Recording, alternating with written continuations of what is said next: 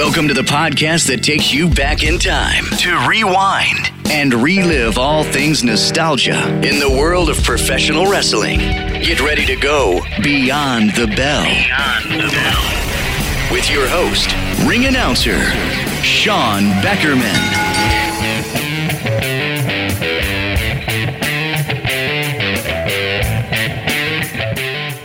we have relived and celebrated one of the biggest promotions in professional wrestling history World Championship Wrestling. And tonight we break down the downfall. This edition covers the final installment of WCW 101, the history of World Championship Wrestling. We cover the dismissal of Eric Bischoff as the head of WCW and in return, we welcome the arrival of former WWF creative heads Vince Russo and Ed Ferrara to the promotion. Find out what led to the Bischoff Russo era from NWO 2000 to the Millionaires Club to the New Blood. We cover it all and we document the final days leading to the purchase of WCW by its number one competitor, the World Wrestling Federation, and arch nemesis, Vince McMahon. All this and so much more as the final chapter concludes in WCW 101. Students, get ready as we cover the downfall after this quick timeout.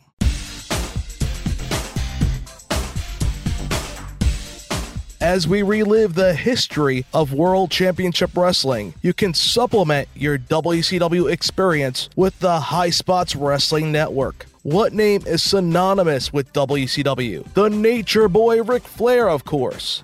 Well, on the High Spots Network, you can watch the shoot interview of a lifetime with the Nature Boy himself. Over 10 hours of in depth interviews, stories, and so much more from the legendary 16 time world champion. Use the promo code BTB in all caps, and new accounts will receive one free month of the High Spots Wrestling Network and gain access to over 2,000 hours of premium wrestling content. Relive WCW's greatest star on the High Spots Wrestling Network.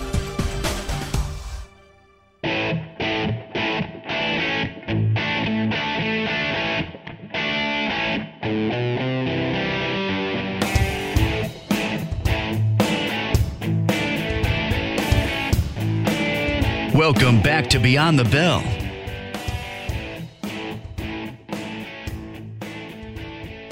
There was no showstoppers except Goldberg and Kevin Nash was running the company. I think Nash was in over his head. I don't think he really understood what it was like to be a booker. I think it was one of those things where he just kind of went, "Yeah, I should be the booker." Yeah, maybe I can convince Eric to be the booker. Eric, I want to be the booker. I want to be the booker. Okay, you're the booker. Now what am I going to do? You got guys that are, are big stars like that. If they see an opportunity to take control of anything, they will. The NWO was a very successful idea of WCW's. And with the rising undercard, WCW flourished from 96 to 98. They were the number one wrestling organization in the entire world producing millions of dollars in revenue from a company that was in the red for a long period of time. Eric Bischoff dug them out of a deep hole, and now they were on top of the wrestling world. Now, we discussed in the last edition of WCW 101 what was the true cause of the downfall, or what was the beginning of the end. Like mentioned previously, perhaps it was Starcade 97 is where the beginning of the end all came about. Hollywood Hogan's creative power screwed up the ending to the main event of Starcade, quite possibly the biggest match in WWE history against the Stinger. The fans wanted a clean finish, but Hogan would not allow that to happen. You can say this big disappointment fueled the fans to look for other options now. And the other option was the growing World Wrestling Federation at the time. Hogan's ego also helped to hold down the on the rise superstars from getting near him. He had Eric Bischoff in his pocket, so to speak. They were best friends and they controlled WCW. Hogan booked himself to defeat Macho Man just after Macho defeated Sting for the world title, and Hogan never lost it until July. During this time, the WWF gained heavy ground. The Monday Night Wars were closing in. Hogan was in too much control, and now, much like his debut in WCW, the fans were growing tired of Hulk Hogan, especially in the Hollywood Hogan persona. The red and yellow could not even save Hulkamania at this point. Wrestling fans were just sick of seeing Hulk Hogan on television in the main event spotlight. WCW was starting to fall. The double NWO idea, the two versions, the Hollywood and Wolfpack sides, wrestling fans were just getting sick of seeing the New World Order that was not working. It was overexposed on WCW television. The Goldberg win over Hogan was a big event, but a lot of damage by Hogan was done up up until this contest. After Goldberg won the title, Eric Bischoff put Kevin Nash in charge of booking WCW shows. There, you could say WCW started to really go downhill. Nash catered to his friends. He pushed anybody who looked like a rising star from an outsider's perspective. A good example of this would be Chris Jericho, who Nash, you could say, in a sense, personally buried because he was on the rise during his booking tenure. That allowed Jericho to sit out his contract and eventually join the World Wrestling Federation, and Y2J was born. He, right off the bat, started a verbal conflict between himself and the People's Champion The Rock. In WCW, we saw little of Jericho on the mic in terms of comparison to the main event stars. We saw a glimpse of a superstar in Jericho, but WCW did not give him the opportunity. The nail in the coffin for Chris Jericho, you could say, would be the feud with Goldberg, which never really came about, and Jericho knew, he saw, you could say, the writing on the wall. He knew that WCW was not the place for his career. He jumped ship to the WWF, and his story would now become legendary, and his career would be a historic one. Nash would then book himself to win the WCW World title at Starcade 1998 in a lousy finish to end Goldberg's streak. The only interesting thing in WCW at the time was Goldberg and that streak, and now it was over. Nash would then reform the NWO in early 1999. This was due to Scott Hall being involved in that main event match with Goldberg using a taser, a stun gun, to knock Goldberg out and cost him the streak and the title. And as we left off from the last edition of WCW 101, the finger poke of doom, where Nash laid down for Hogan in one of the most ridiculous moments in wrestling history. You've got Kevin Nash and a shot at the WCW World Heavyweight title.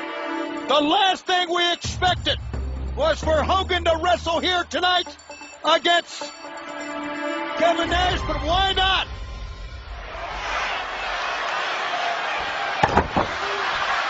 What's that about? What? What? what? What's going on here? What? What? What just happened here? It is unbelievable. The new World Heavyweight Champion, Hollywood Hulk Hogan. You know, that was Hogan and that was Nash playing their own little games against the wrestling world.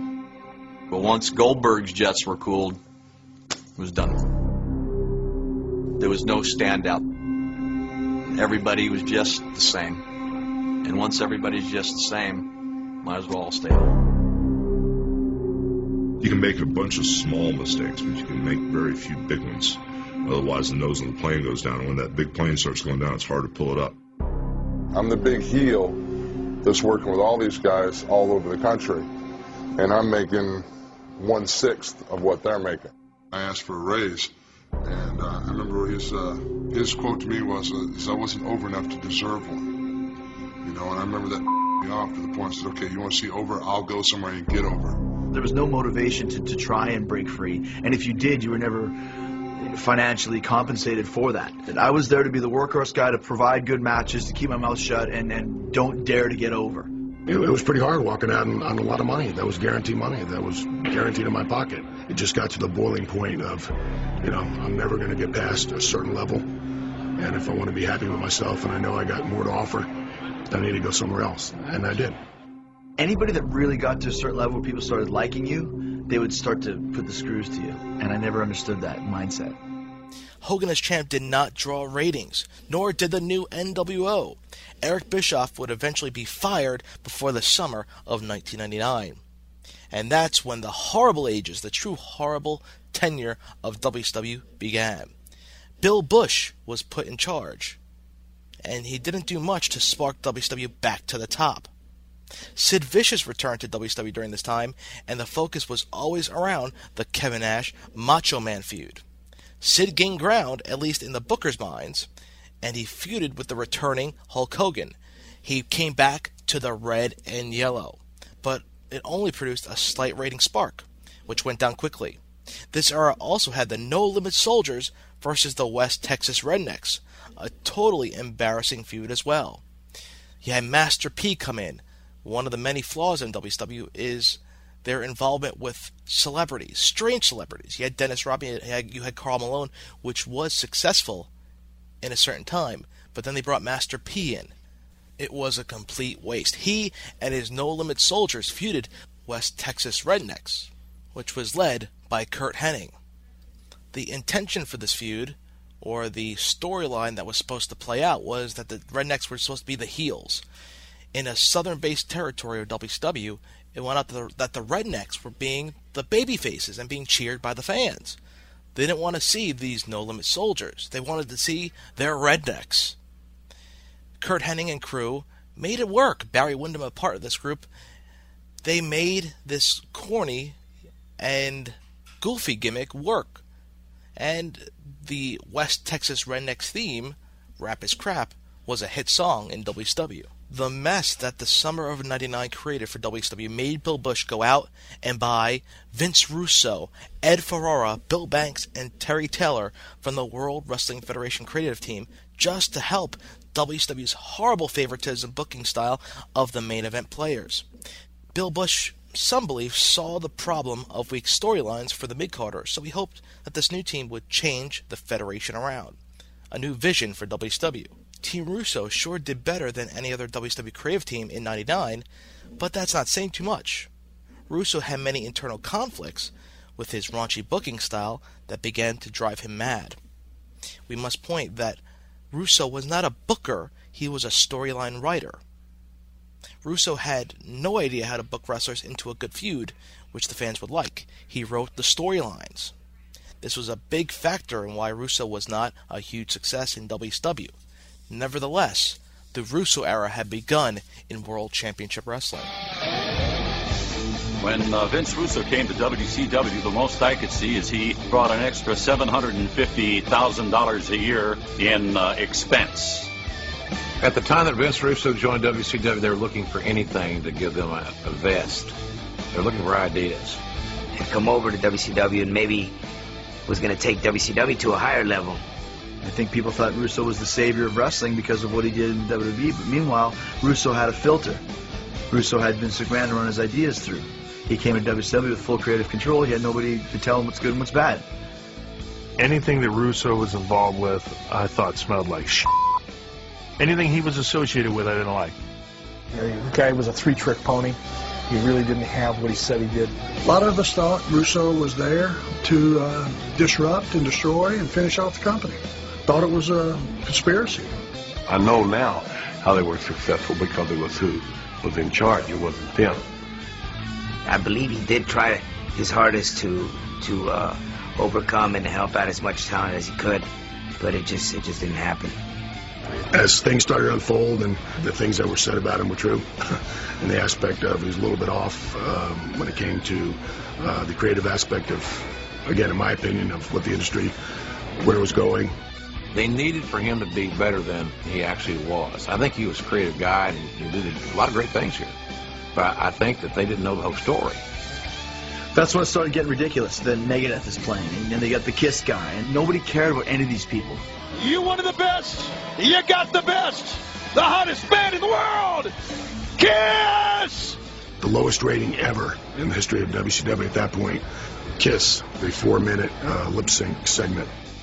I was less uncomfortable with that than I was with the David Arquette involvement into the WCW business. Now, before we get into the details of this era, let's talk about before Russo arrived. Before he could even come into WCW, with his rather odd booking style, some firings and shakeups had to occur. Before Russo, Kevin Nash, like we said, was the head booker of WCW. His tenure would be from late 98 until when Eric Bischoff was fired sometime during the spring of 99. So Bischoff is gone, and Bill Busch was brought in to clean up WCW. Busch was a part of Time Warner, which looked at making costs more efficient. WCW was wasting a ton, so much money, you could say lots of money is an understatement at this point in time. So Busch was mainly brought in to make sure the talent was worthy of every penny. So some costs had to be cut. The problem with Busch is that he didn't know how to run WCW. Wrestlers found it very hard to trust him since he didn't know much about the business. Plus, for the fact that he let the group of the good old boys, so to speak, run the company at first.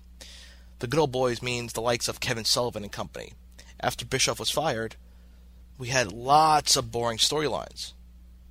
Some say it was too old style wrestling. Time Warner and Bill Busch began looking for something to spark WCW.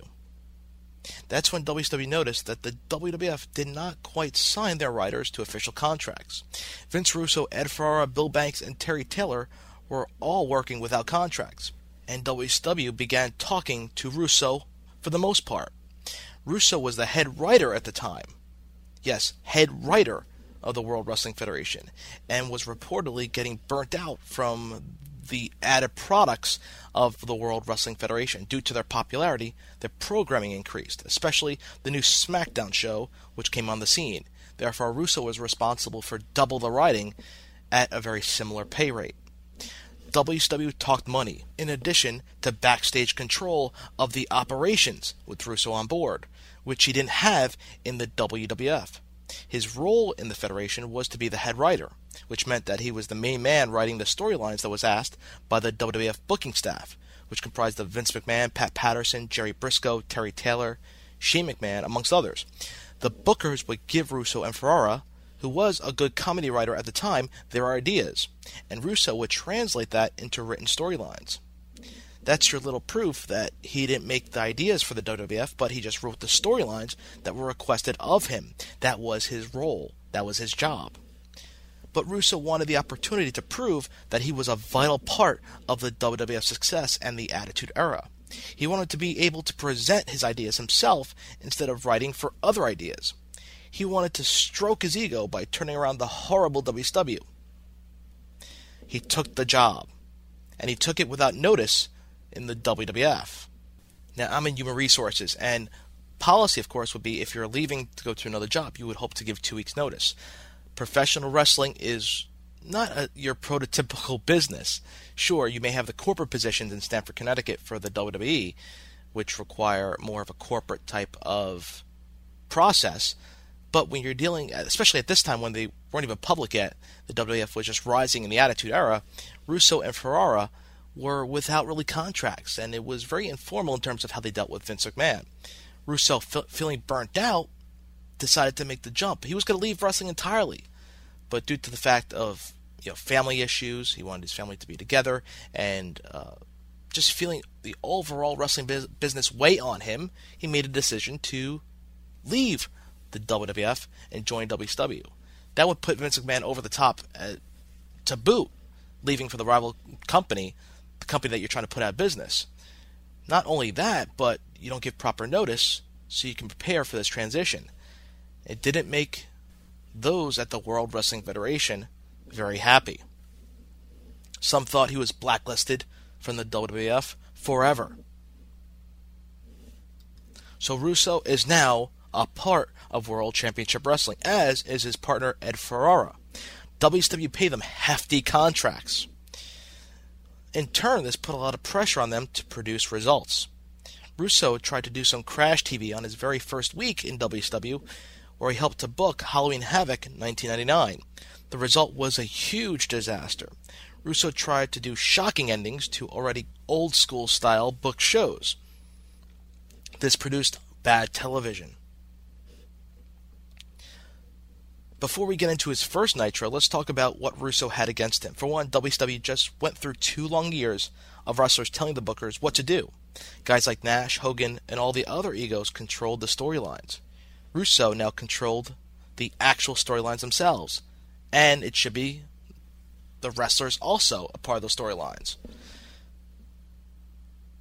This created conflict with the egos of the top players. Second, WCW was competing to steal the WWF fans now, and not to create a new fan base. So they wanted to take the fans that are currently involved in professional wrestling that want to watch the product and take them away from the competition rather than building a brand new fan base. Three, Russo kept the last bookers like Kevin Sullivan on his booking team. This, you could say, wouldn't be a good idea in hindsight. Four, he completely forgot and left Ric Flair out of the picture in WCW, which angered a lot of classic WCW fans. 5. After thinking that he was burnt out from two WWF shows, he has to do two WCW shows. Since he already was burnt out then, it would only get worse for Mr. Vince Russo. All of those factors doomed Vince Russo and the crew from the very start. They didn't really know it yet when they came on board. Their first Nitro was a booming success when you look back at it from time passing. It far dwarfed the shows before it without Russo, but that's not saying much. It featured a more intriguing show than the old school style we saw before Russo. This gave channel flippers more things to see in terms of new storylines. However, lots of complaints from old school fans did occur didn't like the Crash TV format in the WWF. He did do a pretty good storyline, however, with the world title controversy. It produced a pretty good storyline, which proved to be a decent start for Russo. But, like we mentioned before, in previous editions of WCW 101, a, ra- a running theme for the fan base of WCW is that they liked the separation of companies. They liked the fact that they were the old school wrestling style of World Championship Wrestling as opposed to the entertainment flashy style of the World Wrestling Federation. That was the point of having two companies, to have the two different styles, have two different products and brands that you can enjoy at the same time. Now with Russo coming on board, some call it maybe WWF Light, as some say TNA is WWE Light at times, where now the entertainment, the flashiness, the robust edgy storylines were put into WCW, therefore taking even more so away the old school wrestling style of World Championship Wrestling. The original fan base did not like that one bit. Bret Hart finally won his world title, a deserving one at that. Things seemed to be decent. Bret was now finally WCW champion. However, Russo kept pushing the envelope and did some crazy things leading up to Bret Hart's title win, and even after that. Russo did his creative control angle, which wasn't bad at first. He felt the pressure from Turner executives and higher ups of controlling his creative storylines or creative ideas. He was handcuffed in a sense where he couldn't be as edgy as he wanted to be. Thus, the creative control angle came about. But in a sense, the creative control angle got out of control. The idea was his thinking that he would eventually win the ratings war with this storyline, but that was not meant to be. He would use himself eventually to put over wrestlers. But before we get into all that, let's discuss the revolution. Russo promised to do more with wrestlers like Chris Benoit, Dean Malenko, Perry Saturn, and Shane Douglas. But in all actuality, he really put the screws to him in a sense. Russo put them in the Revolution group to get them involved. Russo has done this with various factions. He did this with the New Blood, Misfits in Action, we would see even especially in the future of WCW programming where he shoves wrestlers who he doesn't want to have singles roles into groups to try to get them involved. Benoit kept getting better, and Russo finally decided that he couldn't keep up the walls that this guy was banging down. It was time to push him. Well, it was time to put him against Jeff Jarrett, which was his idea of putting someone over at the time. Now let's get into Jeff Jarrett. That is a whole other story. During the summer of 1999, the WWF booking crew had the idea of Stone Cold Steve Austin feuding with Jeff Jarrett for just a little bit. Stone Cold now, you could say, in full Hulk Hogan mode, in a sense, refused to work with Jeff Jarrett. He did the same with Triple H and Mr. Ass at the time, who the WWF wanted to push as singles wrestlers. Jarrett was angered as a result. Stone Cold wouldn't let him get to the next level. Jarrett was becoming a very hot heel in the WWF, so to speak, but was getting held down when you look at it from his perspective. Now, at this point, Jeff Jarrett's contract was running out. He was the current Intercontinental Champion. And some believe that it was this reason for Austin not to decide to work with Jarrett, for Jarrett to decide to leave the WWF to join once again WCW and jump ship to work with his friend Vince Russo. Jarrett and Russo were great friends in the WWF, so of course WCW was a great fit for him, or so he thought. So Jarrett signed a temporary extension with the WWF to finish out his championship reign as he lost to Chyna in a good housekeeping match where it sent him packing to World Championship Wrestling and Vince Russo.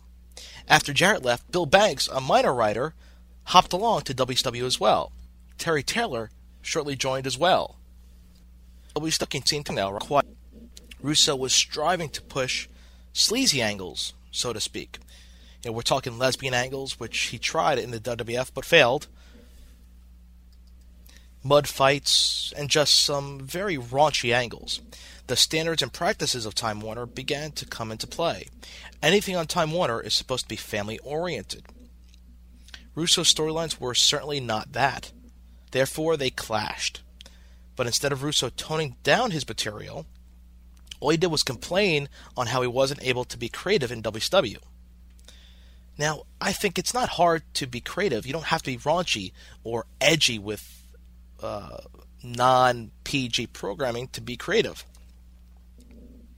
Instead of trying to tone himself down, he became reckless, so to speak. He was unable to come up with toned down storylines, so he pushed for, ver- for some very basically stupid storylines. Russo was frustrated with ideas. So he reached out to the bottom of the barrel and pulled out the New World Order. The team consisted of Bret Hart, who was champ, Kevin Nash, Scott Hall, and Jeff Jarrett. They would later bring in the recovered Scott Steiner in to join the faction. But the fact remains that Russo only brought back the NWO because he was fresh out of ideas. Things got even worse for Vince Russo and WCW. His creative control angle got even more and more convoluted and confusing. This was when Roddy Piper became involved. At Starcade 1999, it was Bret Hart versus Bill Goldberg with Roddy Piper as the referee. In a bad moment in wrestling history, Russo tried to recreate the 1997 Survivor Series. Oh, yes, the screw job. Piper called for the bell when Bret slapped Goldberg in the sharpshooter. It turned out an instant failure. The month of January would become hell for Russo. Injuries took place everywhere. Goldberg drilled Hart with a vicious superkick during Starcade. So what does Russo do with his injured star? He books him in a hardcore match against the new commissioner, Terry Funk. Funk, by the way, was a last minute decision for the commissioner. Russo promised a new commissioner one week without actually finding someone. Well, he did, as it was Ric Flair. Since Russo gave Flair no respect from the start, Flair declined Russo's offer, to no surprise. Russo should have watched who he screwed because you never know when it would come back to bite you. Then they wanted Goldberg to punch his hands through the windows on a limo. Yeah, that was smart, as Goldberg would now be out with an injury. Goldberg wanted the real glass, not the gimmicked one, and as a result, he destroyed his hand, and now Goldberg, your top star, was out with an injury. Then Jeff Jarrett got a bad concussion after he took a mean Jimmy Snuka splash off a cage. Add to this that the good old boys, led by Kevin Sullivan, was pushing for Russo to get fired. They had reason. This was due to Russo not writing good material. Injuries really hurt Russo, you can't deny that. He was unable to push anybody else due to that fact. It really hit the fan the week before Sold Out in the year 2000. Scrambling for competitors to fill in Bret's place, as Bret Hart was out with an injury from that super kick by Goldberg, which would eventually lead to Bret Hart's retirement from professional wrestling. So they were scrambling to find Bret's replacement to wrestle Sid Vicious for the world title.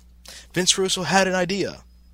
He was going to put in Tank Abbott, who at the time was a very hated man in the locker room and did not draw any ratings whatsoever. He never did. The plan was to have Tank Abbott become the new world champion. Yes, Tank Abbott, WCW champion. Even Bill Busch thought that was a very bad idea, and then decided that it was time for Russo to go. It should be noted that the Nitro before Russo's firing held the first ever 8 to 10 Nitro. It produced a decent rating, but Russo was never able to live it out. This was a big move for WCW at the time, the right move. Before this, they were holding three hour Nitros. Very similar to our three hour Raws now. It was too much WCW product.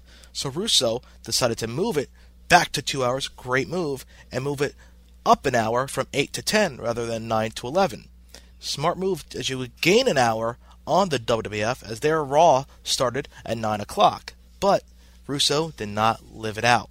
So after all of the bad booking in December, and the quick fix attempt Russo had at reviving WCW, he was fired right before Sold Out in 2000. Kevin Sullivan was then named the head booker of WCW. And that, my friends, really stirred the pot in World Championship Wrestling. So we are just days from sold out. And the card needs to be slapped together and really fast. Sullivan had a few Russo leftovers a part of his booking team but mainly Sullivan was in charge, and that was a big problem, especially for one man, Chris Benoit. Why? Because Benoit stole Sullivan's wife away, Nancy, and she was also carrying Benoit's child at the time. Of course, that won't sit well with Kevin, who was using his clout for the past four years to hold Benoit back in WCW, so to speak. It was it seemed that way because of it, of this specific hatred. Kevin Sullivan never was a head booker for WCW, and this was his first chance at the job. Before, he was just a regular member of the team, and now he had final say on all storylines. Chris Benoit had no chance in hell, like Vince McMahon would say. But Bill Busch wanted Chris Benoit to be world champion. So Sullivan said okay. He gave the okay, giving Chris Benoit the world title at Sold Out 2000 by defeating Sid Vicious. Sullivan reportedly agreed just so Busch could be happy. He thought he would please Busch by making Benoit champion and then de-push him after that. Benoit knew that this would happen, and he told Busch that he was going to walk out of WCW if Sullivan was going to be head booker. Benoit worked the sold out show, but with the support of Dean Malenko, Shane Douglas, Konnan, Perry Saturn, and Eddie Guerrero. A protest or walkout was going to happen the following Monday night. Each wrestler would then ask for their full release, and each wrestler was then sent home that night. An explanation on how Sid's foot was on the ropes led to a vacant world title. Let's give some credit to where credit's due. Bill Busch did indeed give Eddie Guerrero, Chris Benoit, Perry Saturn, and Dean Malenko their full releases when he didn't have to.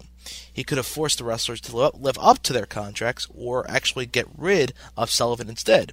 Busch, not the smartest wrestling mind by any means, thought that Sullivan could make WCW a success and that the so called, or now so called, radicals could amount to nothing in WCW, or so he thought.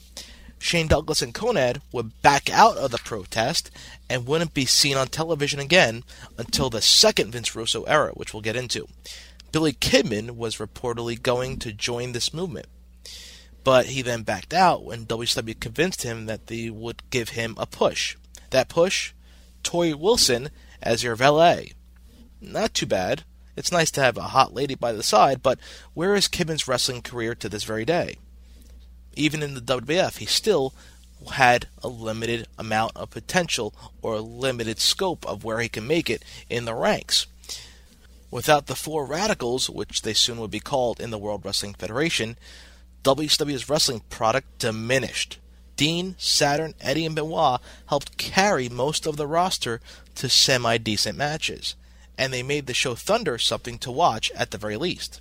Benoit and Dean, especially, had some good Thunder bouts, and they were easily the best thing to watch on the program. Thunder was immediately flushed down the toilet to becoming probably the worst primetime wrestling show in the history of pro wrestling. It was so bad that some of the dirt sheets slash internet wrestling sites stopped recapping the Thunder program. So, what do you do with the world title? When someone weak minded takes over WCW, who's always there to stir things up? Of course, that's one Kevin Nash, Big Sexy. For Sold Out 2000, Kevin Nash defeated Terry Funk to become the new commissioner of WCW. Although the angle would lead to some really loony skits on Thunder, Nash used the gimmick to position himself to make Sid really look bad. Sid was the man to become the company's top star, but Nash wanted a piece of it early on. Sid would defeat Nash for the vacant WCW title shortly after Sold Out, but you know that crazy Kevin Nash. Sid won it on Nitro, and Nash, as the commissioner, was placed in a rematch at Thunder. Nash declared the title vacant since he's the commissioner, but Sid got the win again to win the world title for a second time. At the very least, you could say Sid's start as champion was not very strong. A major problem lurking around with Kevin Sullivan is that he liked to push his good friends. Of course. The biggest proof of that was the artist who was a very close pal of Sullivan's. He won the Cruiserweight title in the revamped Cruiserweight title tournament after Oklahoma screwed the respect of that title. Who is Oklahoma, you may ask? It was a character that was portrayed by one Ed Ferrara, who would stay on even though Vince Russo left the promotion. This was a blatant copy or mockery of an impersonation of Jim Ross where Oklahoma was brought out with Dr. Death Steve Williams, and they made fun, you could say, of Jim Ross's Bell's palsy bouts, which took place as a part of being the play by play man in the World Wrestling Federation. Another very classless move, a part of the Vince Russo regime. And the Oklahoma character continued on in WCW with him winning the Cruiserweight title, thus ruining the prestige of this title that was made so popular in the heyday of Monday Nitro. The artist was previously known as Prince Iaukea. He dominated the division, despite most of his opponents carrying each match. No crowds reacted to him, none of the matches he wrestled were good, but Sullivan didn't care. The artist is his buddy. Guys like Booker T and the usual handful of others who worked and caught the attention of the crowd were forgotten once again. Coming into Super Brawl 2000, which was a terrible show by all means, WCW got Jeff Jarrett back from injury. Since WCW didn't have much of a heel other than Kevin Nash, a decent Jarrett and Sid feud was going to occur. But wait, we still have Scott Hall lurking around. The Bookers love Scott Hall, and as a result, he was brought back. And they pushed him to the top of that feud. In turn, many thought that this push really shot down all the locker room morale. Wrestlers thought, I've been busting my behind for the past few years, and now this guy comes in and he leaves, comes and goes as he pleases, and now he's pushed at the top of the card. The match at Super Brawl 2000 was Scott Hall vs. Jeff Jarrett vs. Sid Vicious, a three way dance triple threat match for the world title. But a problem occurred. While touring overseas, Scott Hall ran into some problems with customs at an airport. Apparently, Hall was not in the frame of mind to be on an airplane, meaning that Hall had a little something to get high in the sky without being on a flight. It was embarrassing for WCW and Time Warner to hear about, and the writing was on the wall for the end of Hall's WCW career. At Super Brawl, Scott Hall was actually injured badly at the hands of some stiff wrestling by Sid and was to be out for a few months. That allowed Brad Siegel to eventually gain control in WCW, to which he never let Hall return to World Championship Wrestling. The founding father of the NWO was now out of WCW. Sid retained his title, though, and Sullivan kept him as world champion throughout his run as WCW Booker.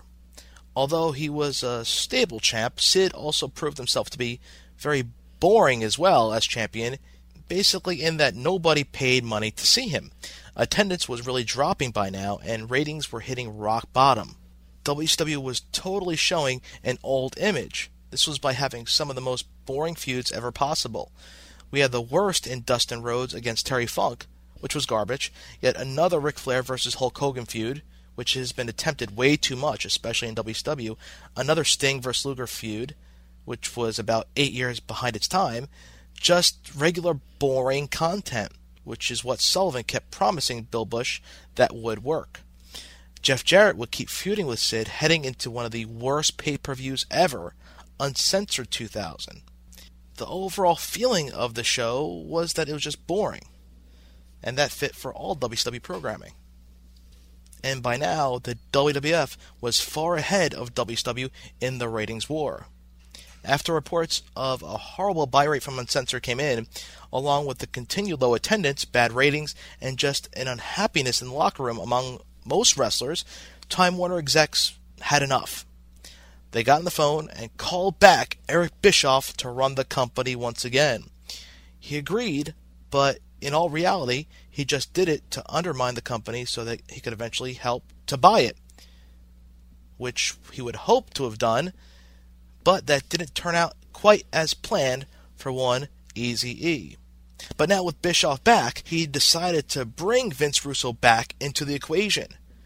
Bringing back Russo meant that Sullivan was out of a job. Thus, the Sullivan era was over, and WCW did a one week shutdown to revamp storylines heading into Spring Stampede 2000. They did an angle where all WCW champions were stripped of all their titles to reset the company, like you would hit reset in the WWE Universe mode in the WWE 13 video game. This left the great champion Sid without an even longer title reign. In actuality, Sid wasn't ever the same without the title until he returned around Starcade time. Russo and Bischoff would later say that it was a total mistake to let Malenko, Guerrero, Benoit, and Saturn jump to the WWF. Times were changing fast, as Russo tried his Crash TV format once again, which failed the last time around, but he decided to bring it back once again.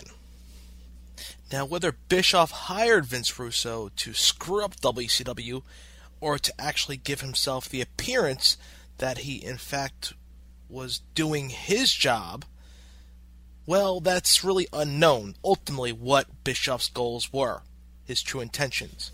It was rumored that Eric Bischoff was a part of a scheme to actually purchase WCW, which was backed by the Fusion Group. Russo is now back in WCW after a very bad fight last time with the guys like Kevin Sullivan, J.J. Dillon, and all of the other good old boys who have been in the wrestling business for years. Russo was now once again back a part of the booking committee in WCW. The problem with Russo as the head booker of WCW, once again, like we said, he's a writer, not a booker. There's a great difference between both. So WCW decides to take a one week shutdown so that Russo can write up long term storylines. The thing is, he didn't write any long term storylines whatsoever, as he improvised bookings like when David Arquette comes to town. And he made an impact in WCW that we will never ever forget.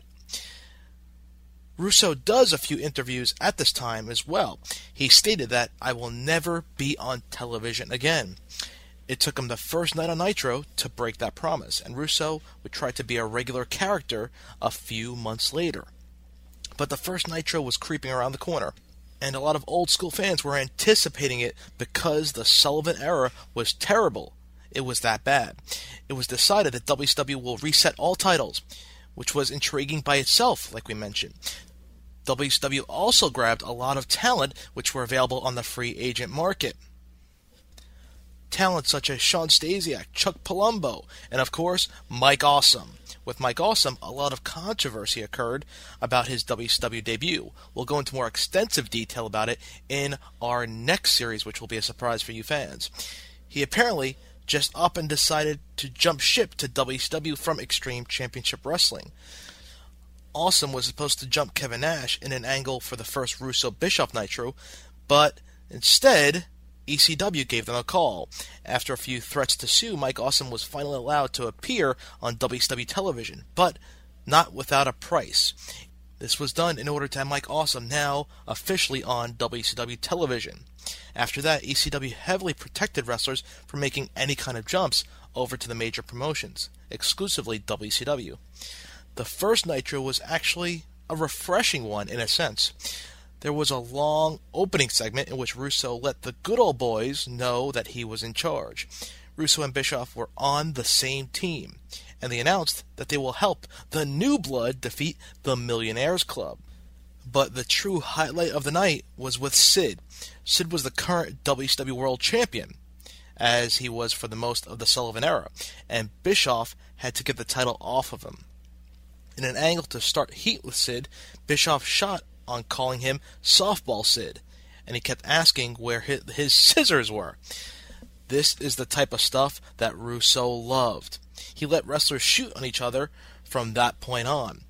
Sid didn't amount to much in WCW, though, from that point on. From being the stable WCW champion, Sid accumulated some injuries which he needed time off to heal.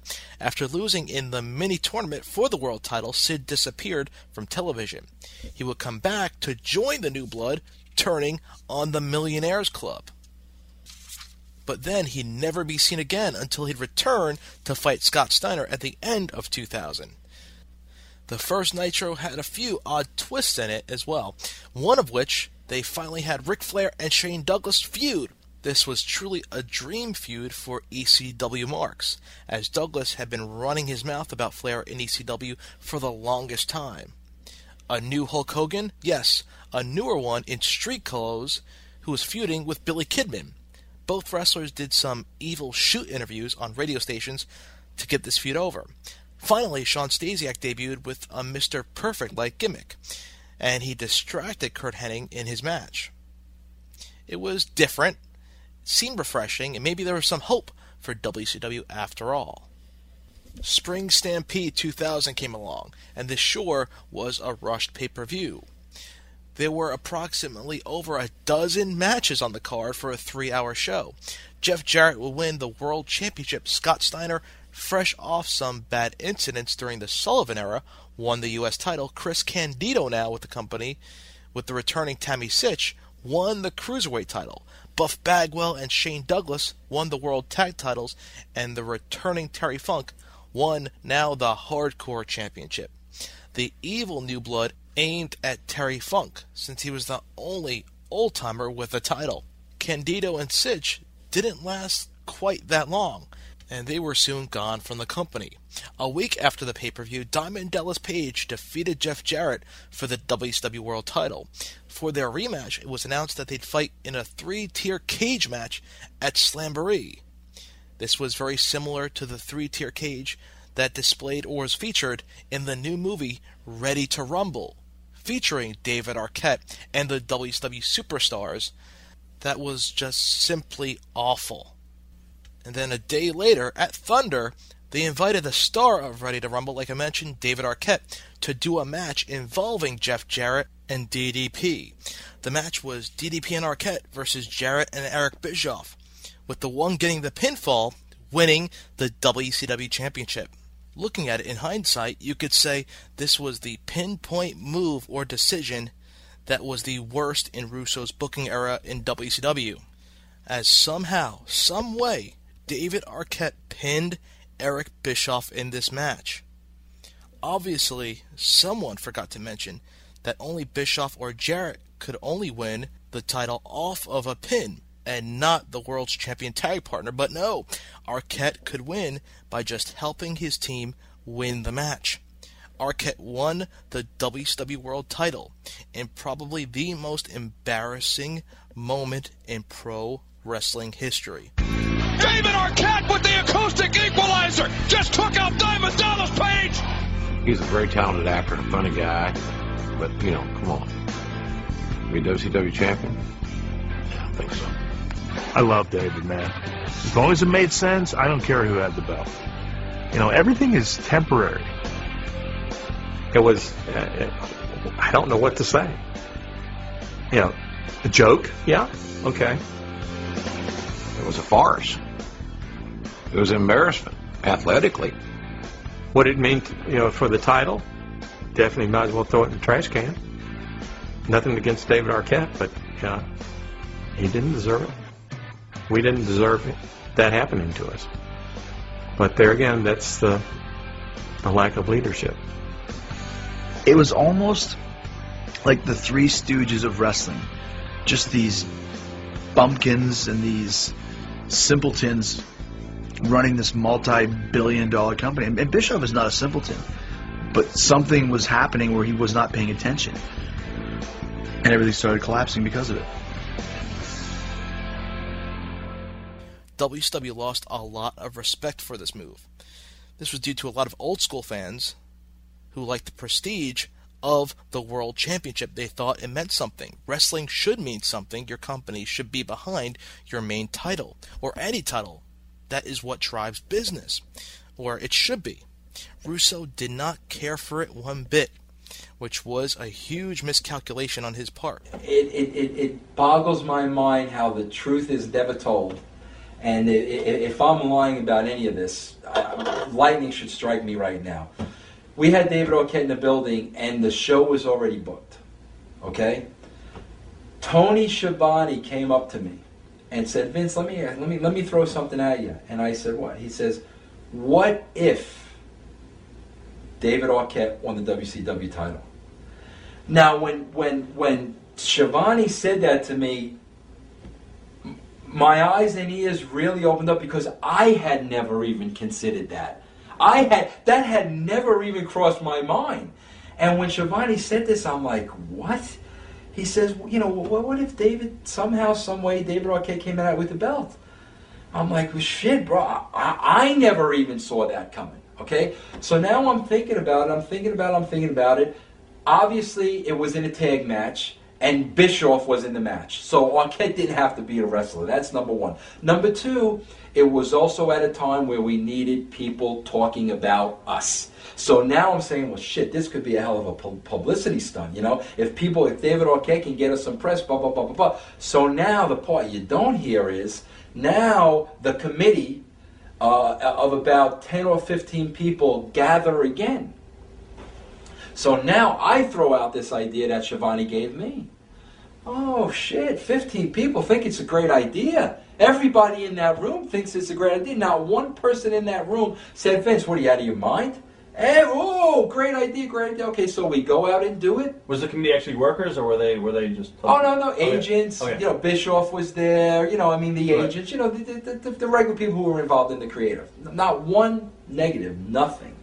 So uh, we go ahead and do it. Okay. Uh, an, another thing, a couple of other things people fail to talk about because again, they're not looking at it from the entertainment aspect, they're looking at it from the wrestling aspect. Is the following day, there's a picture of David Arquette winning the WCW title in USA Today.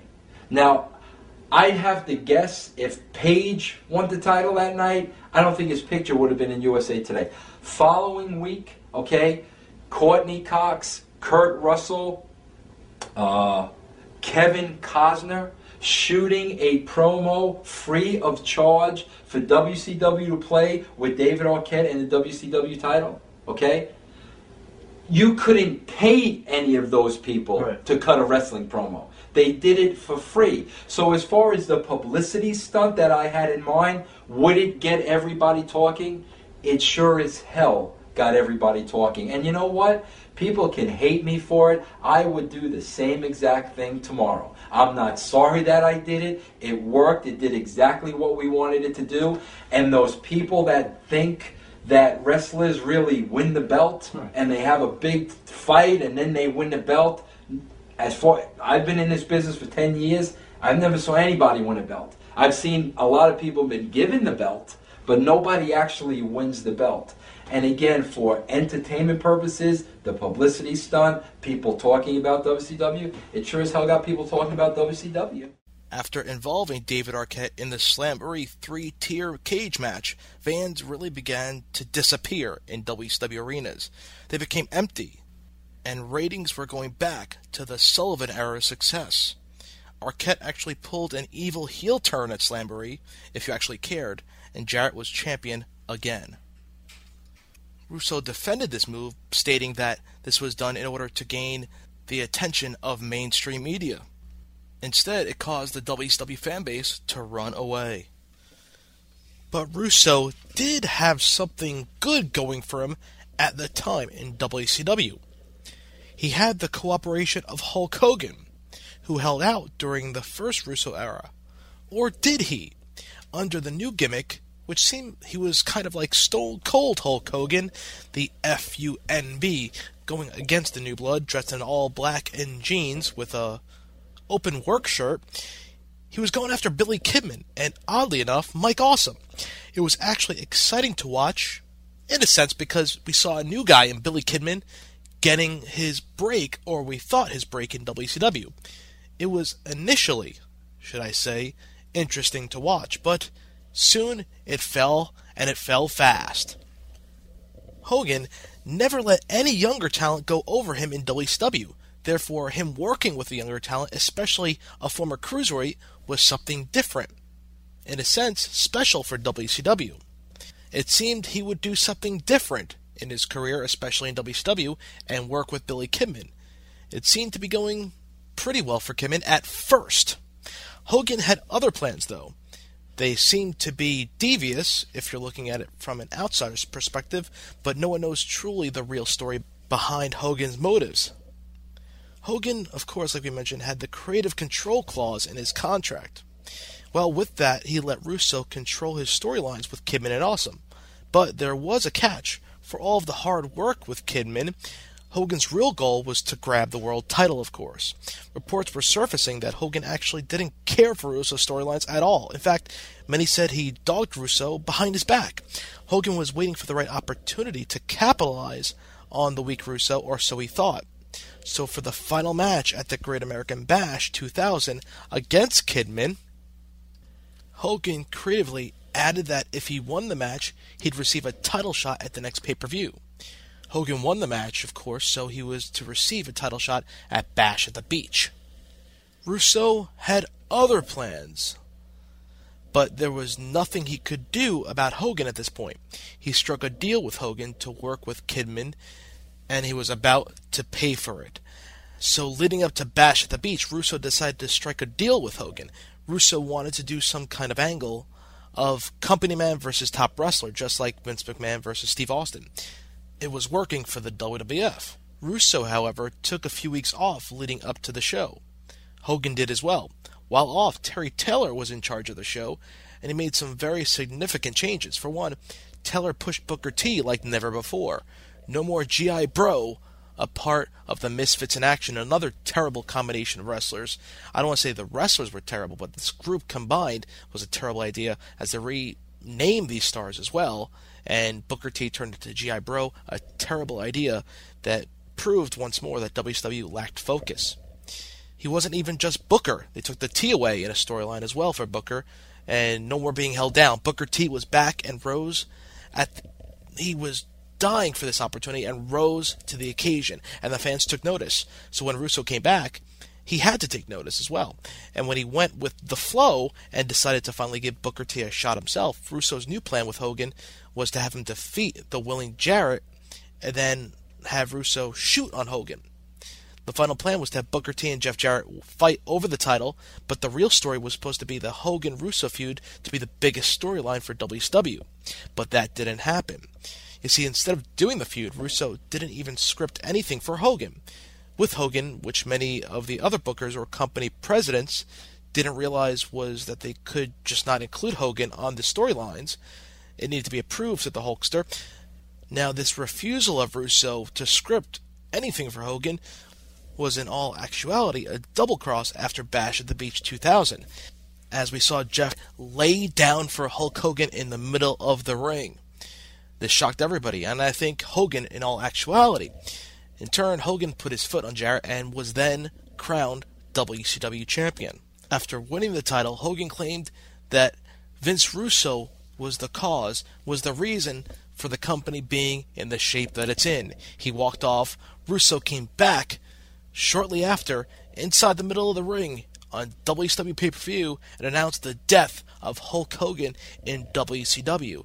He said, as long as Vince Russo is a part of the company, they will never, ever see Hulk Hogan again. Whether it was a shoot or a work, this was a monumental moment in WCW, as that was the last we would see of the Hulkster in WCW. He filed a lawsuit shortly after, and we really thought this was the end for Hulk Hogan. Would the WWF take him back? Go back to the Hulkamania Chronicles to find out that part of the story. As much as you won't admit, Madden, you knew that Hogan would make it back here to Bash of the Beach. No, no, I, I knew he'd never ever miss a big pay-per-view payday. What's Jeff doing? a minute.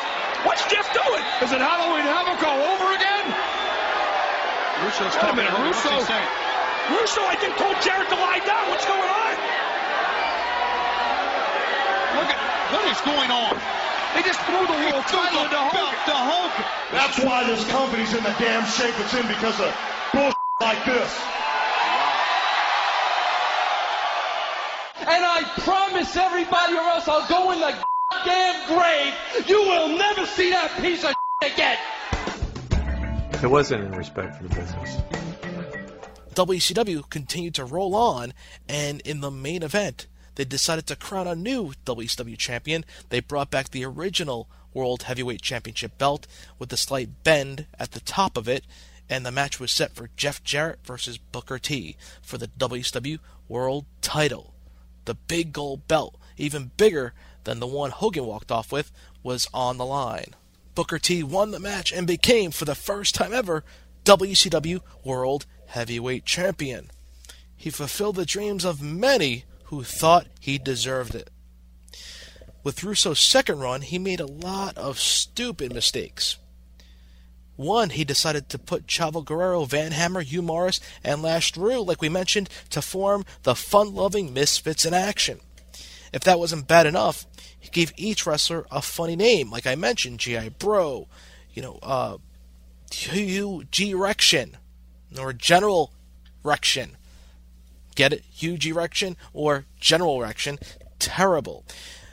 Chavo Guerrero became Lieutenant Loco. Van Hammer became Major Stash. General Erection, you could say, topped it all off with G.I. Bro. And let's not forget, Lash LaRue became Corporal Cajun. The funny thing with Van Hammer was that he rejected the name Private Stash and he never really was truly excited about the angle anyway. Hammer would be sent home for acting inappropriately backstage and was replaced by The Wall. The Wall would become Sergeant AWOL in which announcers like Schiavone, Tenay, and Mark Madden, who were now the three man booth, as Bobby Lee Heenan was now pushed out as being too old to be a part of the new WCW, they actually said, Do you get it, AWOL? Team Canada was another terrible, terrible idea. Initially, I thought there was some promise for the group. I don't like the idea, but it was handled very, very poorly in WCW. WCW's recent purchase of Lance Storm at the time was a good deal indeed, and from the start, you could see that Storm made the right decision to leave ECW to jump to World Championship Wrestling. He was carrying matches well from the start. He was pissing fans off with his snobbish Canadian attitude, and it was working. He became a solid, popular in terms of hated heel. It worked so well that he would end up winning the United States title in a vacated tournament, to the surprise of many. Storm also won the Cruiserweight title, and he gave it to a guy who claimed to be a Canadian in Elix Skipper. Skipper, who never has really lived in Canada, claimed that he played in the Canadian Football League. Despite that, Skipper made a good partner for Storm until they had to fight the Misfits in action. Back to the world title picture.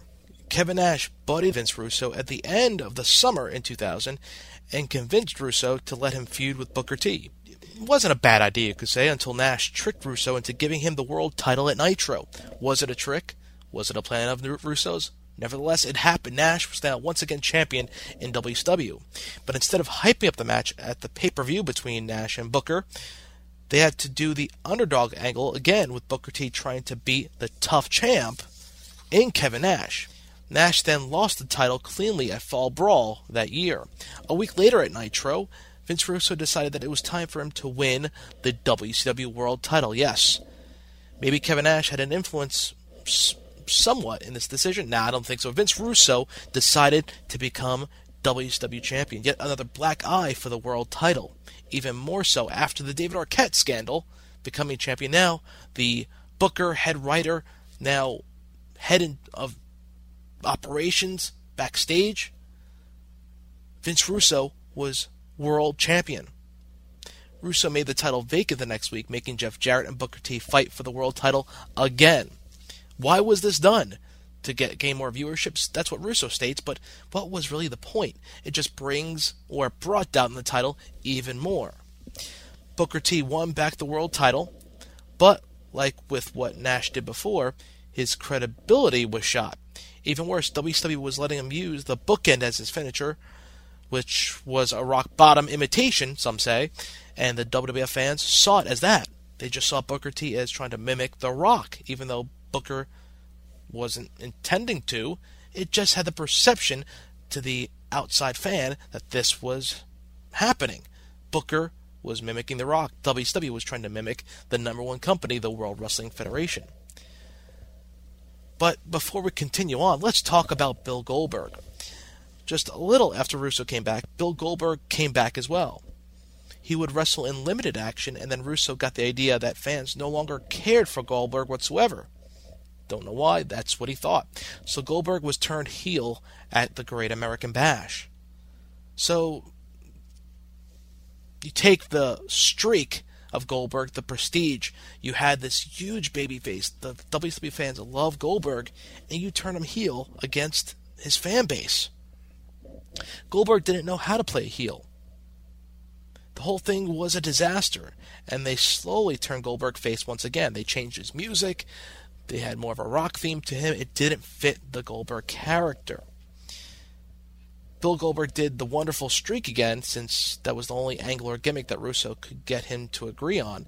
And Goldberg would do the streak until he ran into the likes of Buff and Lex Luger at the new WCW pay per view, Sin.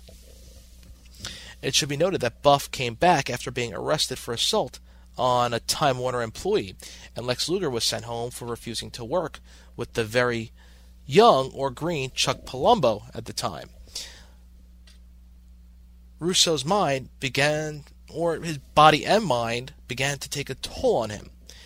He received a bad concussion from wrestling in some stiff matches, and Russo suffered from post concussion syndrome as a result.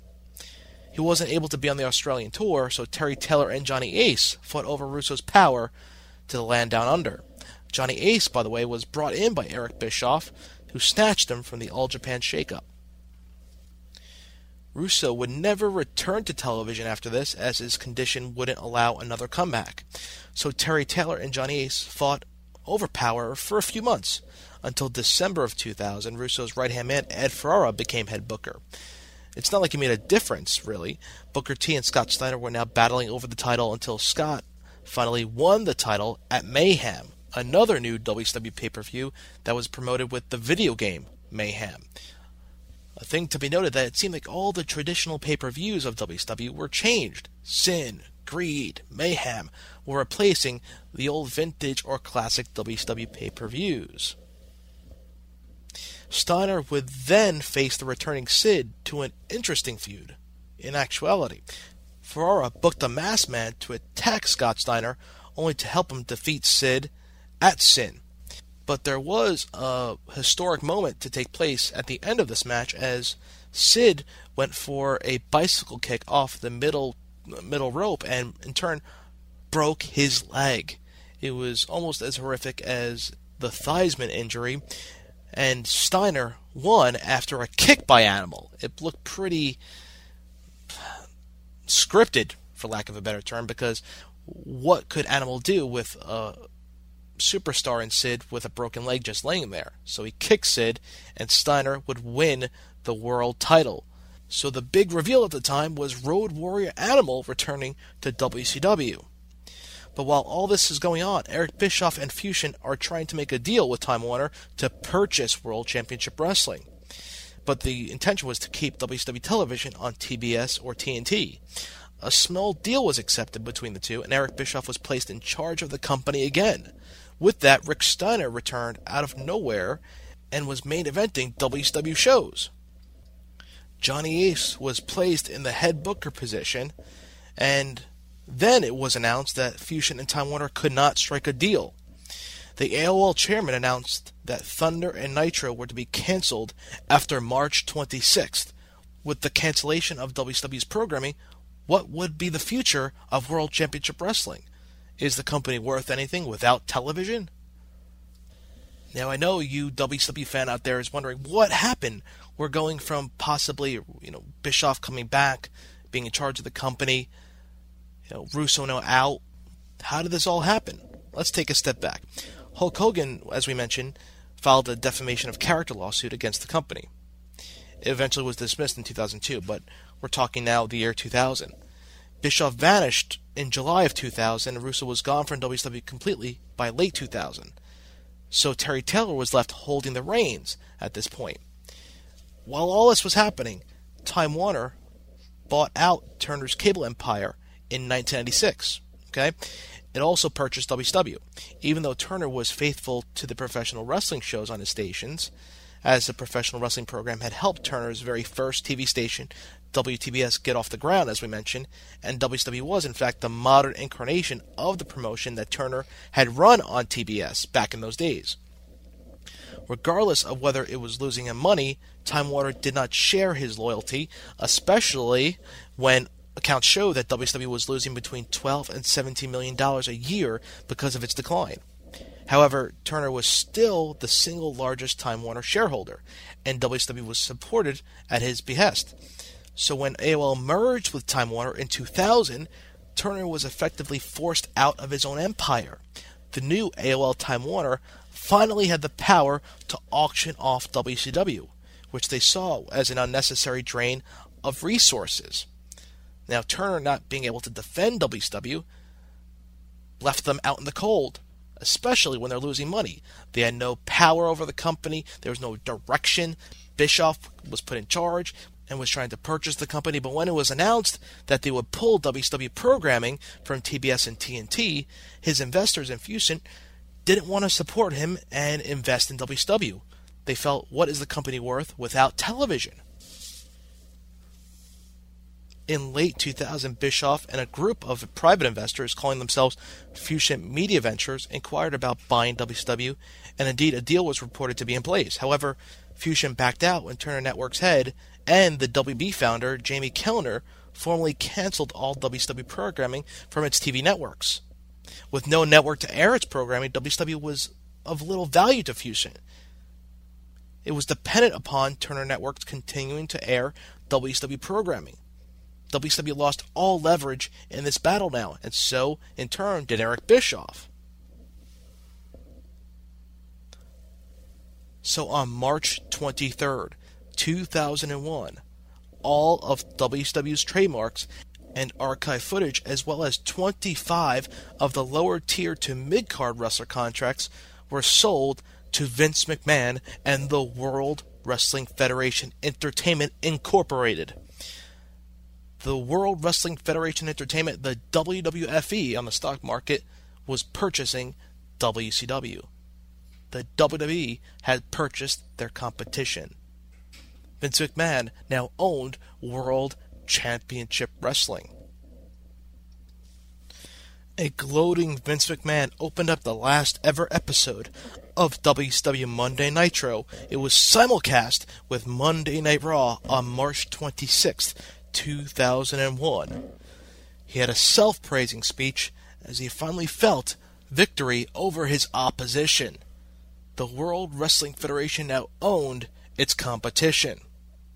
U.S. Champion Booker T cleanly defeated the World Champion Scott Steiner to become the final United States and World Heavyweight Champion in WCW. Sting took on Ric Flair in the main event, in which Sting won and was the highlight nostalgia match of the final broadcast. It ended affectionately with a respectful embrace between the two. When the WWF bought WCW in March, several top WCW wrestlers, including Ric Flair, Goldberg, Kevin Nash, and Sting, had high priced contracts with AOL Time Warner that the WWF was unwilling to pick up. WCW was not seen as a powerhouse organization invading the WWF when most of their top stars did not appear. Therefore, the hopes for a dream invasion of WCW in the World Wrestling Federation was lackluster to say the least. I'll never forget when I heard Vince had bought WCW. When I first heard Vince McMahon was buying WCW, I didn't believe it. None of us did. We'd heard 15 different stories about what was going to happen. You know, this group was going to buy it this week, then this group. And we'd heard that WWE had bought the company, but we weren't sure. Nobody was really sure um, until Shane McMahon walked in that room. And he walked in there and was like, okay, well, I guess this is it. Welcome to a landmark night in sports entertainment. I have seen it, and I still I cannot believe it. I didn't watch the show that aired from Panama City when WWE took over. I couldn't. We are stunned. We are floored. We are going to be addressed by Mr. McMahon here tonight on the very last telecast of WCW Monday Nitro. The very fate of WCW is in my hands. It's kind of cool the way we did that, whereby Shane shows up, you know, running WCW. And all of a sudden, we're able to go back and forth, which I thought uh, the audience did not know was going to happen. I thought it was a pretty cool night. I now own WCW. That last Nitro in Panama, there was there was a lot of fear for a lot of guys. As far as we're concerned, that last night in Panama was going to be our last match. I was actually scared. I was scared because I didn't know if I was going to be left out of a job or not. What must be going through the mind of Ric Flair? That place needed to be shut down a year before it was. It was terrible. I was embarrassed to even be part of the show.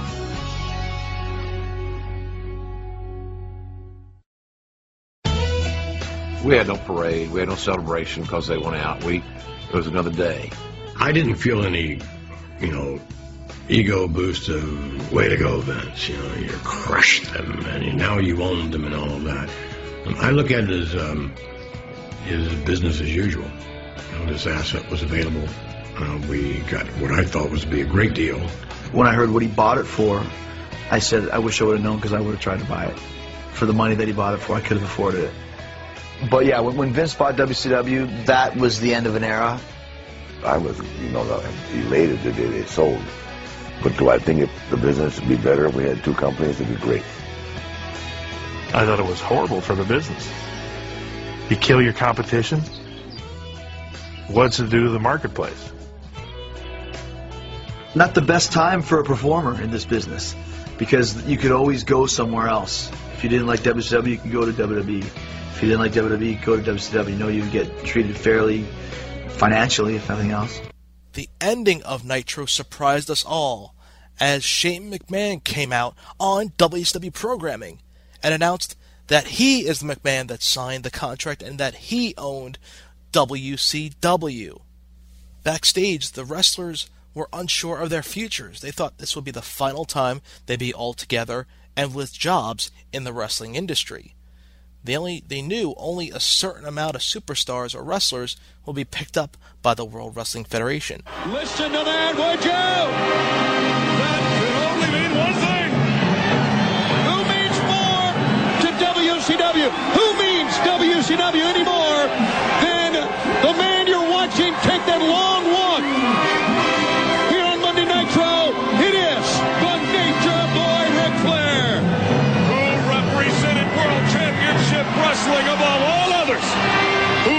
was identified with WCW more than any other. The man stepping into the ring.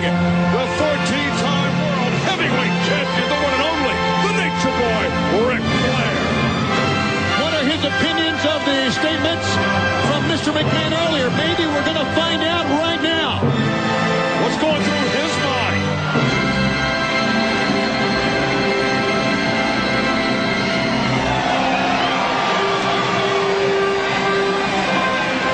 Scott, for so long we talked about new ownership of WCW.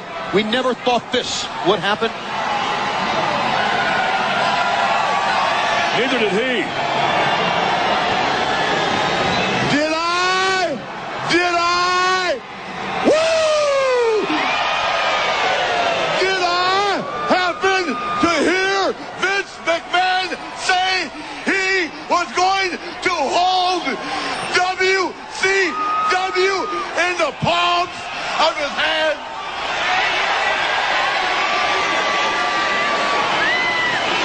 Is that what he said? Does that mean that you are going to hold Jack Brisco, Dory Funk, Harley Race, the Road Warriors, Sting, Luger, the Steiners, Bagwell, Ric Flair, Steamboat? Does that mean you're going to hold us all in the palm of your hands? To coin a phrase, I don't think so. You know, at 12 o'clock today, someone very special to me said, do not go on that show tonight knowing it's the last time that you'll ever be on TNT or TBS. Knowing it's the last time, she said to me, don't go out there and cry. Don't go out there and say you're sorry. Because I'm not.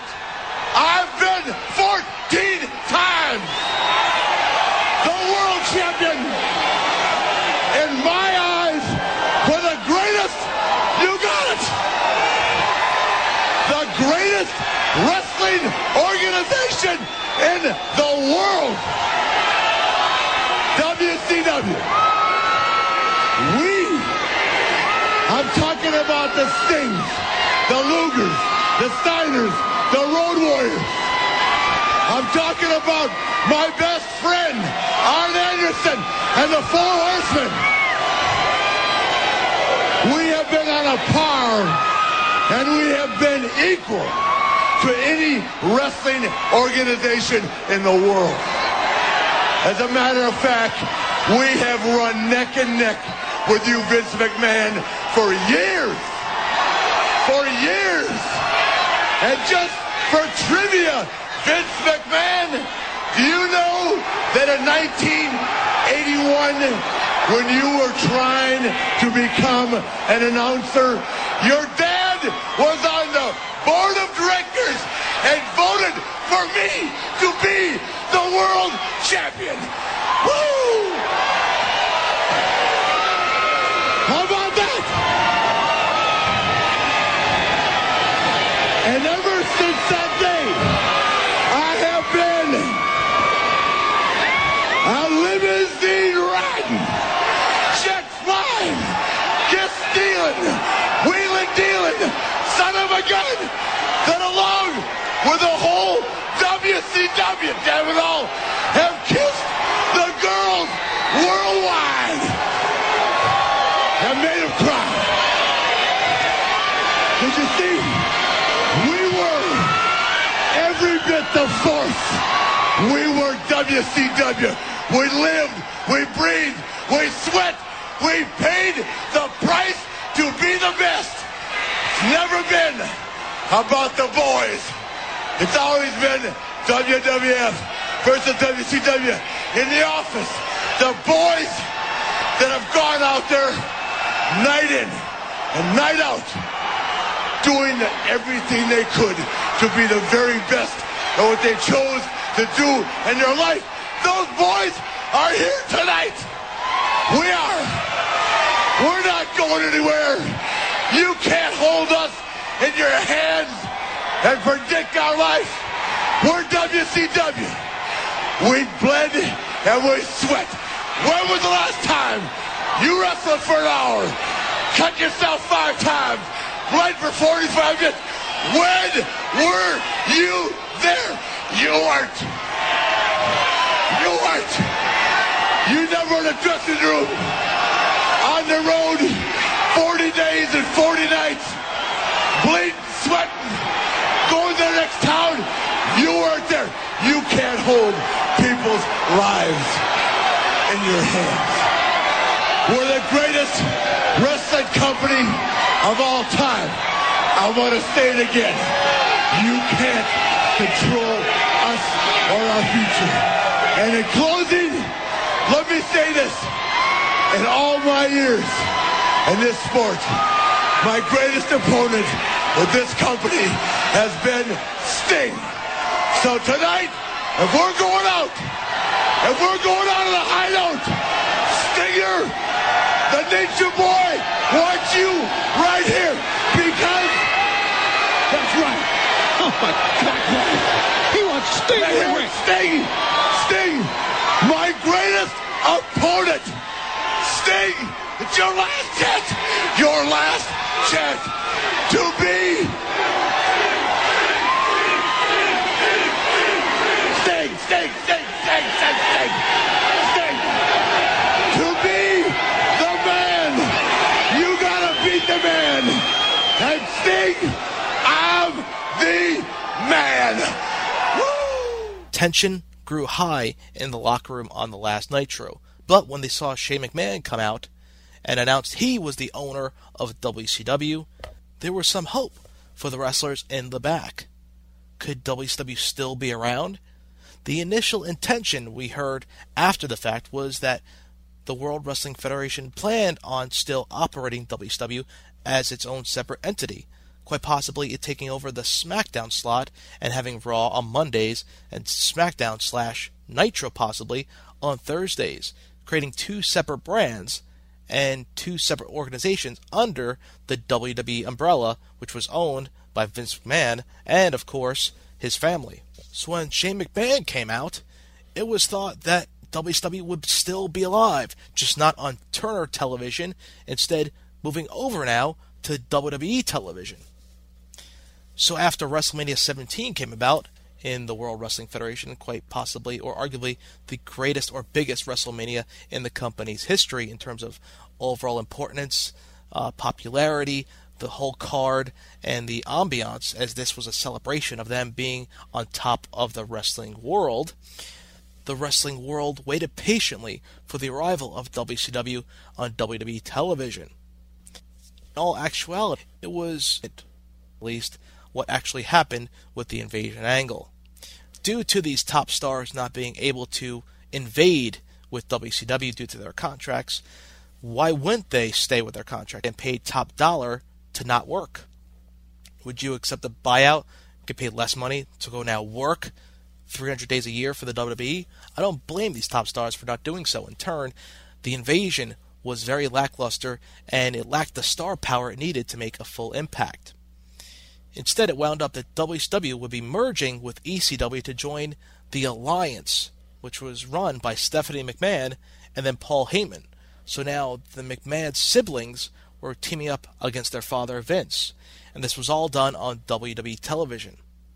Some say the end of WCW was truly not just on the final Nitro, but on the very first appearance of WCW programming on WWE television on Monday Night Raw, when the main event was Booker T, the world champion, taking on Buff Bagwell. That was known to be a terrible match, which was met with chants of boring, so it seemed based on that one match, that one single match between Booker T and Buff Bagwell, decided to we were the alliance we won't go into much detail on the invasion angle. That's a whole separate podcast, which I'll get into more extensively. What went wrong, what could have been done better, and what effects it had on the whole show, which we'll get into later on, I'm sure, here Beyond the Bell. But the invasion when it was a winner take all match between the two, and in turn, the WWE, of course, defeating WCW, and now WCW was officially out of business, as well as the ECW brand comprised as the Alliance. Some say the highlight of the invasion angle was the initial invasion pay per view, where it was the first time you could see WCW and ECW talent go head to head against WWF talent.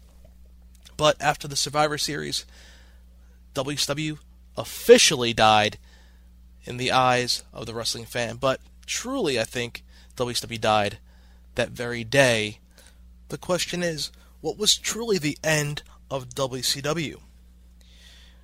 Was it on the final Nitro when Shane McMahon came out to announce that he was the owner? Was that truly the end of the true WCW? Was it when the Alliance was killed off at the Survivor Series, when that was the last time we would hear WCW as initials being associated with a separate organization?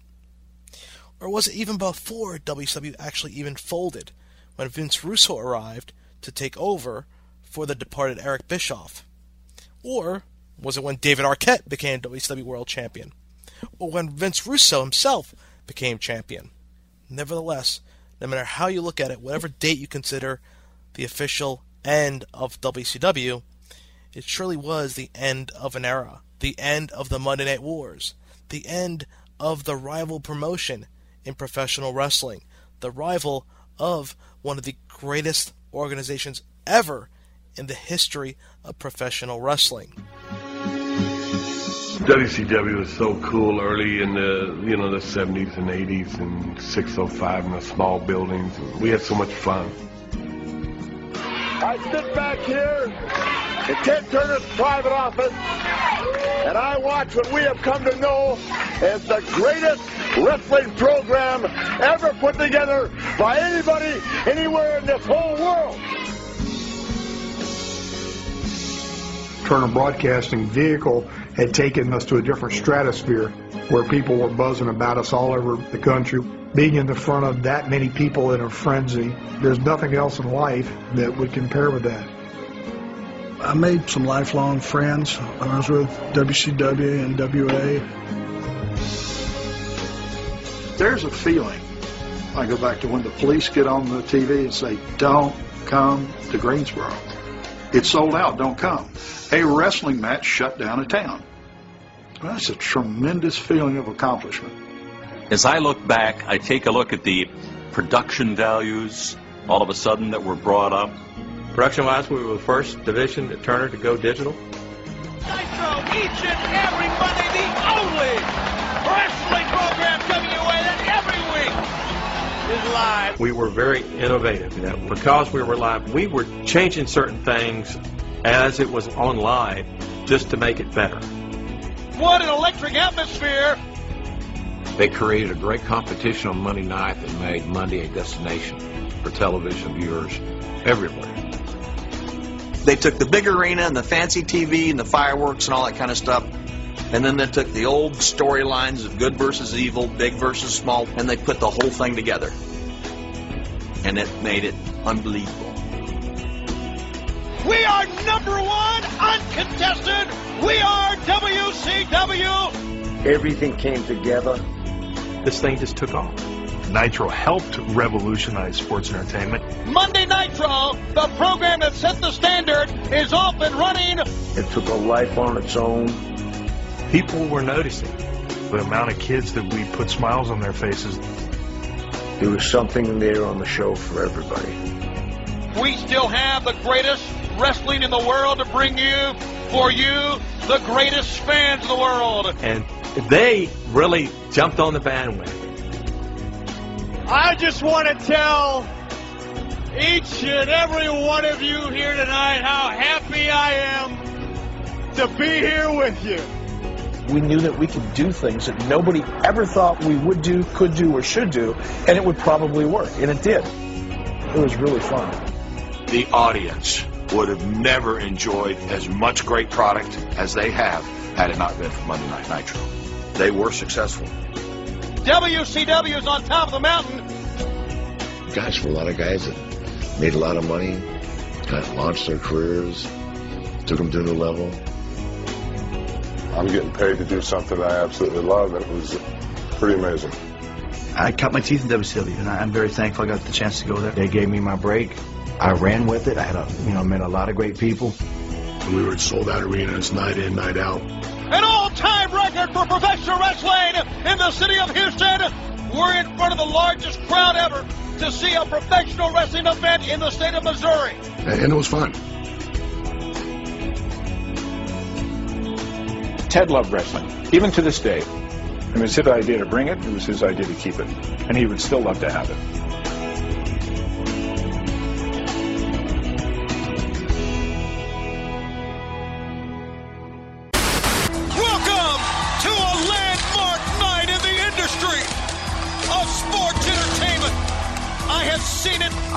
Vince McMahon, bought my competition.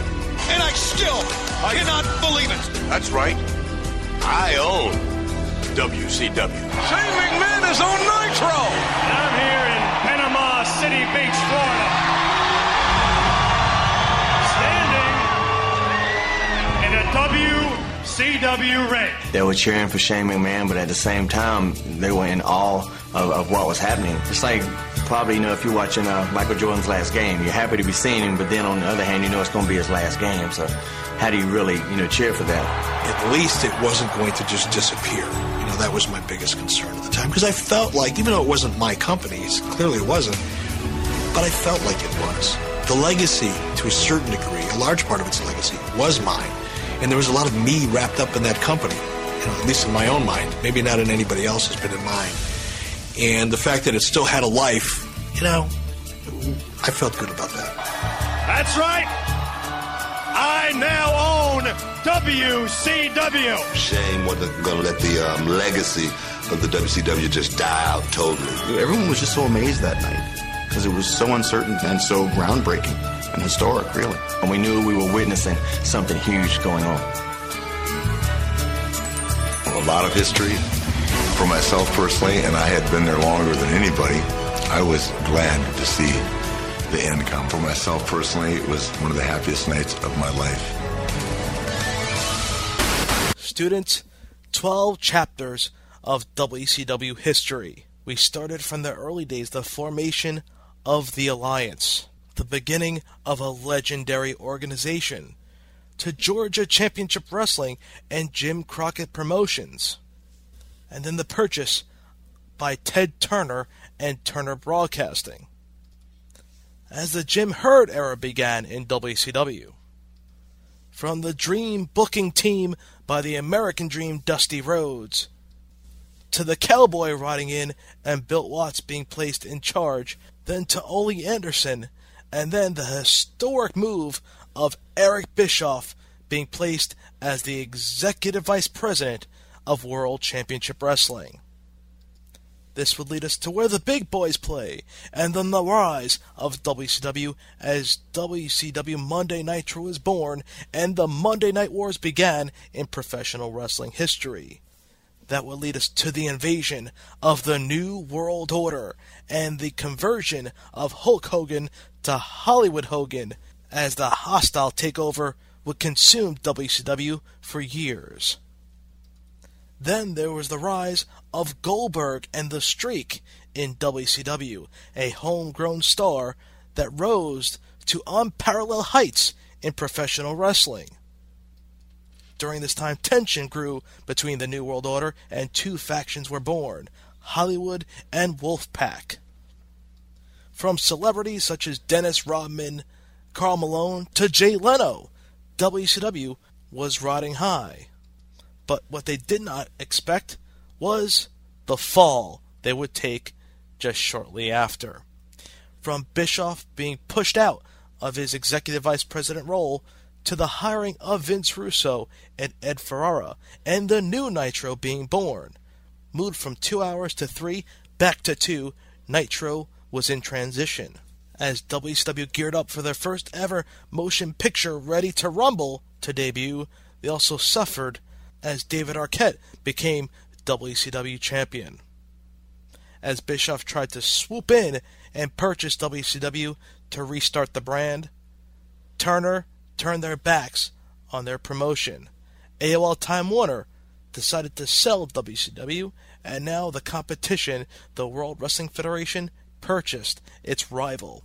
What can you say about this historic organization known as World Championship Wrestling? In this 101 series, we cover the monumental moments and the landmarks that took place for World Championship Wrestling. To me, I always will look at WCW as the competition, as I was a true WWF fan. I'm an East Coast guy. I was born in Brooklyn, therefore, I will always look up to the WWE as my promotion. I was a WWF guy. I was a Monday Night Raw guy. Therefore, I looked at WCW as the enemy. Looking back at it now as being a more mature fan with the wealth of knowledge I've obtained over the years, now being a journalist, so to speak, in the professional wrestling industry to also being now a worker as a ring announcer on the independent scene, I look at WCW in a whole different light. They were another option, another avenue for you to watch wrestling. It gave you a different style of wrestling to watch. Take out the Russo era and him trying to make it like the WWF. WCW gave you that Southern style wrestling. It gave you the the pure athleticism of the wrestlers. It gave you actual in-ring content. Sure, they tried to make it flashy, gave you some entertainment value, created some interesting storylines, but it was more of the wrestling promotion. The WWF was glitz and glamour, the entertainment side, Muhammad Ali, WrestleMania, celebrities galore. WCW was wrestling. It will surely be missed because competition is what makes businesses. Companies thrive on competition. It's been documented. Vince McMahon thrives on competition. That's when he works at its best. You cannot look at TNA Impact Wrestling right now as competition. They're doing a third of the numbers of what the WWE does with a third of the resources. The WWE now is a juggernaut. WCW was the one promotion that gave them a run for their money. I surely miss WCW. I wish it was back to this very day. I wish. I know certain things happen, and as a result, you couldn't have a separate owner for WCW. Of course, pulling the television ruined their chances.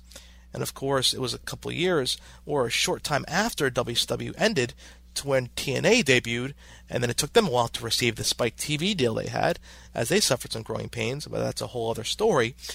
But I wish the WWF took WCW seriously and created a separate entity. The WWE created a brand split due to WCW being involved. They wanted two separate organizations, but instead of WWF and WCW, it became Raw and SmackDown but we all can relive WCW in our archive footage and DVDs. I would suggest going back and watching the rise and fall of WCW as you get sort of the WWE's take on what happened. There's some pretty good footage in there and some pretty good content, but that's the visualization side of the history of WCW. You can also watch the history of Starcade, the history of Clash of the Champions. There are going to be countless and endless DVDs to be distributed. The Best of Monday Nitro, Volumes 1 and 2. Volume 2 short, soon to be debuting this year in 2013. But there's countless hours of footage in which you can relive WCW and relive the quote unquote glory days of professional wrestling and the Monday Night War. Whether you love him or hate him, WCW made an impact in professional wrestling. A lot of people missed WCW as it seemed when the acquisition took place. Not everyone from WCW jumped ship over to the WWF, as the numbers showed. There's been a decline in wrestling, and it's been pretty stagnant at the 3.0 mark in terms of ratings for Raw. So, what happened to those 6 7 numbers that wrestling was doing, combined 10 number between both programs? It seemed like once WCW died, a lot of the interest of the wrestling fan. That was the impact that WCW made. Certain wrestling fans would not return to watch wrestling if it wasn't World Championship Wrestling. From Gordon Solie, Bob Caudle, to Tony Schiavone, Bobby the Brain Heenan, WCW has seen some extraordinary announcers come in and out. The talent, not to mention from Nature Boy Ric Flair to Hulk Hogan, the NWO to the Four Horsemen, the groups that were involved in WCW were legendary. You cannot deny the historic achievements that WCW made in this industry. As we conclude this 101 course of the history of World Championship Wrestling, we could look back and be thankful for the moments and times we were able to witness and share with many fellow fans and superstars of WCW and experience so many memories that will stand the test of time and that have shaped this professional wrestling industry forever. Thank you, WCW. Promotional consideration paid for by the following. Gamefly is the best way to rent and buy games. There's no late fees. You can keep them as long as you want. We are saving money and we're playing more games. If you're a gamer, go to gamefly.com right now and start your free 30 day trial today. Now offering movie rentals. You're listening to the Retro Wrestling Podcast, Beyond the Bell. You can listen to Beyond the Bell on iTunes, Player.fm, the SNS Radio Network, Podbay.fm, Stitcher, TuneIn Radio, and our official website, btbcast.com. Connect socially on Facebook and Twitter at BTBcast. Watch retro videos on our official YouTube channel, BTBcast Network. Questions, comments, and suggestions can be sent to contact at btbcast.com. Go old school with Beyond the Bell.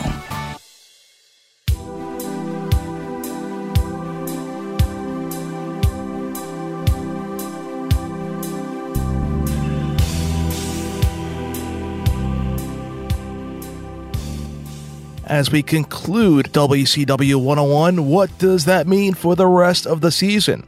Well, like I said previously, season one of the brand new Beyond the Bell covers World Championship Wrestling. So, in the episodes and weeks to come, we'll dive deeper into the history of some of the greatest pay per views in WCW history, such as Halloween Havoc and the granddaddy of them all, Starcade. We'll cover the relationship of the Superstation TBS and WCW. We will take an in depth look at the television title and we'll relive some of the greatest moments in the promotion's history. But next week, on the next installment of Beyond the Bell, we cover the music behind WCW, the greatest entrance themes of World Championship Wrestling, the sounds from the South. Congratulations to my old school students.